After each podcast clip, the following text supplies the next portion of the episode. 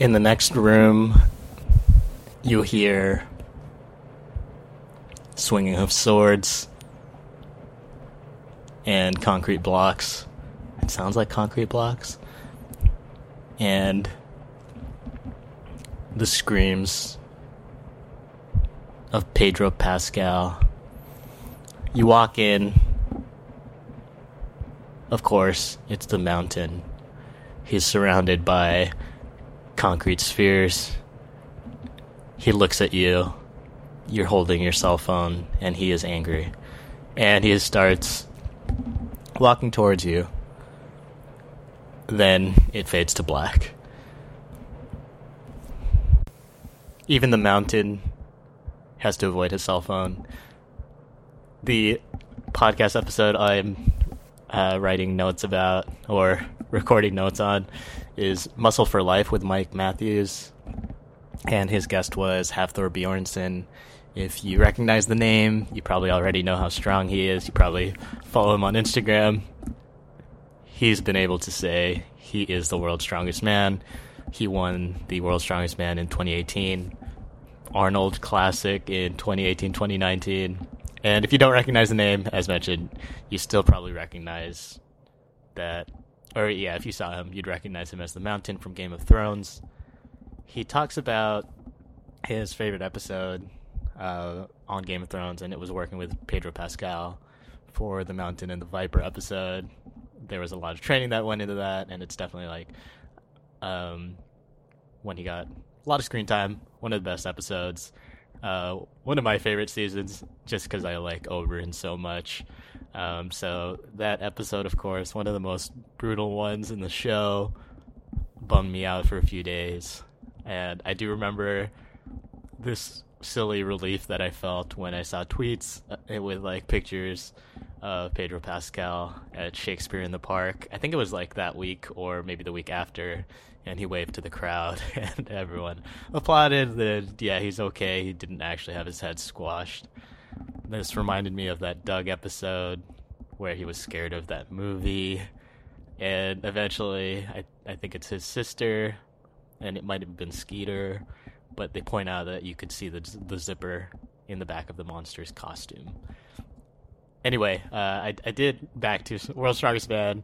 I used to I feel like it was like always on after school in when I was in high school, but it was frequently on, and I would just put it on while doing homework.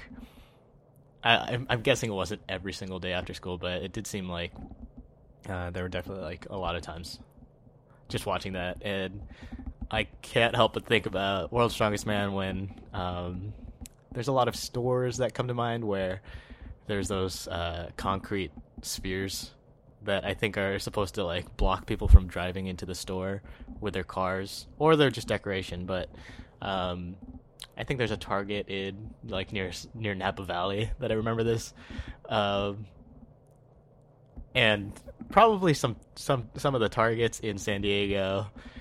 Anyway, always fun to imagine lifting one of those concrete blocks and placing it onto that that other platform and then standing at the top of the podium not podium but getting my gold medal as the world's strongest man so Hafthor has had that but there is this great section where Hafthor and Mike Matthews talk about the importance of sleep recovery and he recommends that you just put your phone in the other room. It's so important. Um, a lot of people will have different reasons that they need the phone in the room, but it can be good to just figure out a way to make that happen. You can get another alarm clock, and you don't need to have that as your excuse. And just having that physical separation is really huge. And it, it goes for both sides of sleep, where I think Mike Matthews talks about this, where the other big thing is that he doesn't use it in the morning. Um, and yeah, so what what I mean by both sides is before you go to sleep, have it like putting it in a charger outside of your room will help signal like, okay, now I'm really gonna go try to sleep. This is part of my wind down routine. and it will help you get to sleep faster if you're not staring at that screen, refreshing different things. And then in the morning, also having that separation is good so that you don't just grab it right away and start uh, firing off the um, what is it like? It's not endorphins. Um, anyway, you don't want to just start refreshing feeds immediately in the morning if you want to get into some focus state. And uh, another thing that I liked about this is that uh, Mike Matthews points out the other side of it, where it says his wife does use the phone right before bed, and she's able to just fall asleep. And it can be this thing where it helps her turn her mind off and not think about um, other stressors in life. So, yeah, try it. Try it. I think that's a, a good thing. I think, um, yeah, just last night I, I, I was pretty good about try doing all the hacks that you'll hear about getting to sleep. I was reading like a hardcover book, had the blue blockers on, um, all these different things, and then but I did bring the phone into the room, and then I did start looking at like Kindle new releases. Then I, I'm sure like maybe half an hour went by where I was just browsing different books and then flipping through different books. Um, so th- that's not ideal. I think if you want to learn more about I I'm guessing this is one of those things where people know that more sleep is good, but still, it's it's one of those that is the f- sleep is one of the first things people will give up to increase productivity, and in the long run, it's not worth it. I would check out this TED talk by Matthew Walker, or actually, I I would first check out the Joe Rogan episode with him he, or actually, I guess the TED Talk is shorter, um, so check that out.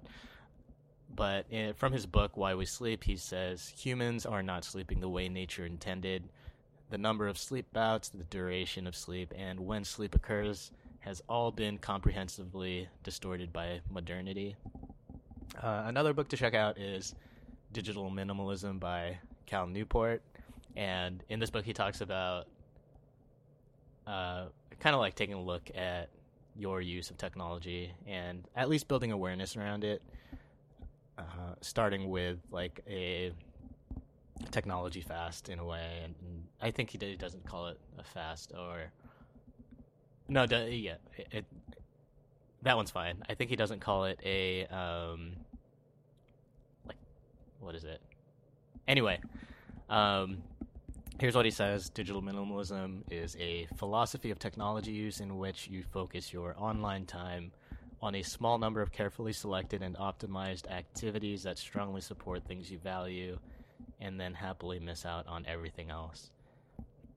I have been pretty addicted to email lately, just refreshing it for different reasons, uh, waiting to hear responses from things.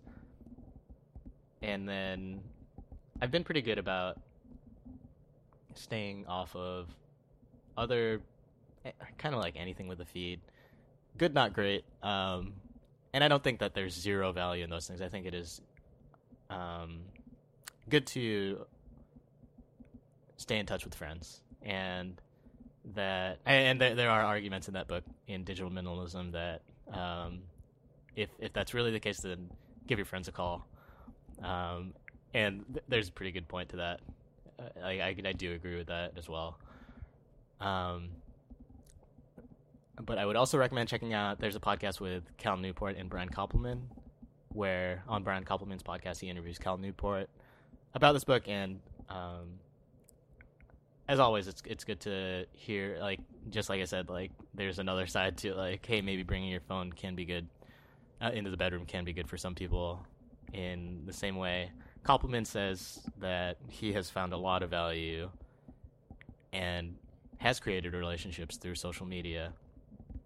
And the, it is almost like two people on uh, pretty extreme opposites, where Koppelman's very active on social media, and then Cal Newport is not active at all. And then at the same time, they they also are um, in pretty different places in society than probably many people, where um, one writes billions, uh, TV like successful um, TV and movie career, and the other is uh, has a successful career as a nonfiction author, and that's kind of his side thing because his main job is a tenured. He's a tenured professor at Georgetown. So, um, yeah, so it, is good to just hear perspectives from other people, as always. Um, but yeah, that's getting away from this. Just remember, uh, you know, don't take your cell phone into the room, or the mountain will squash your head. Thanks a lot.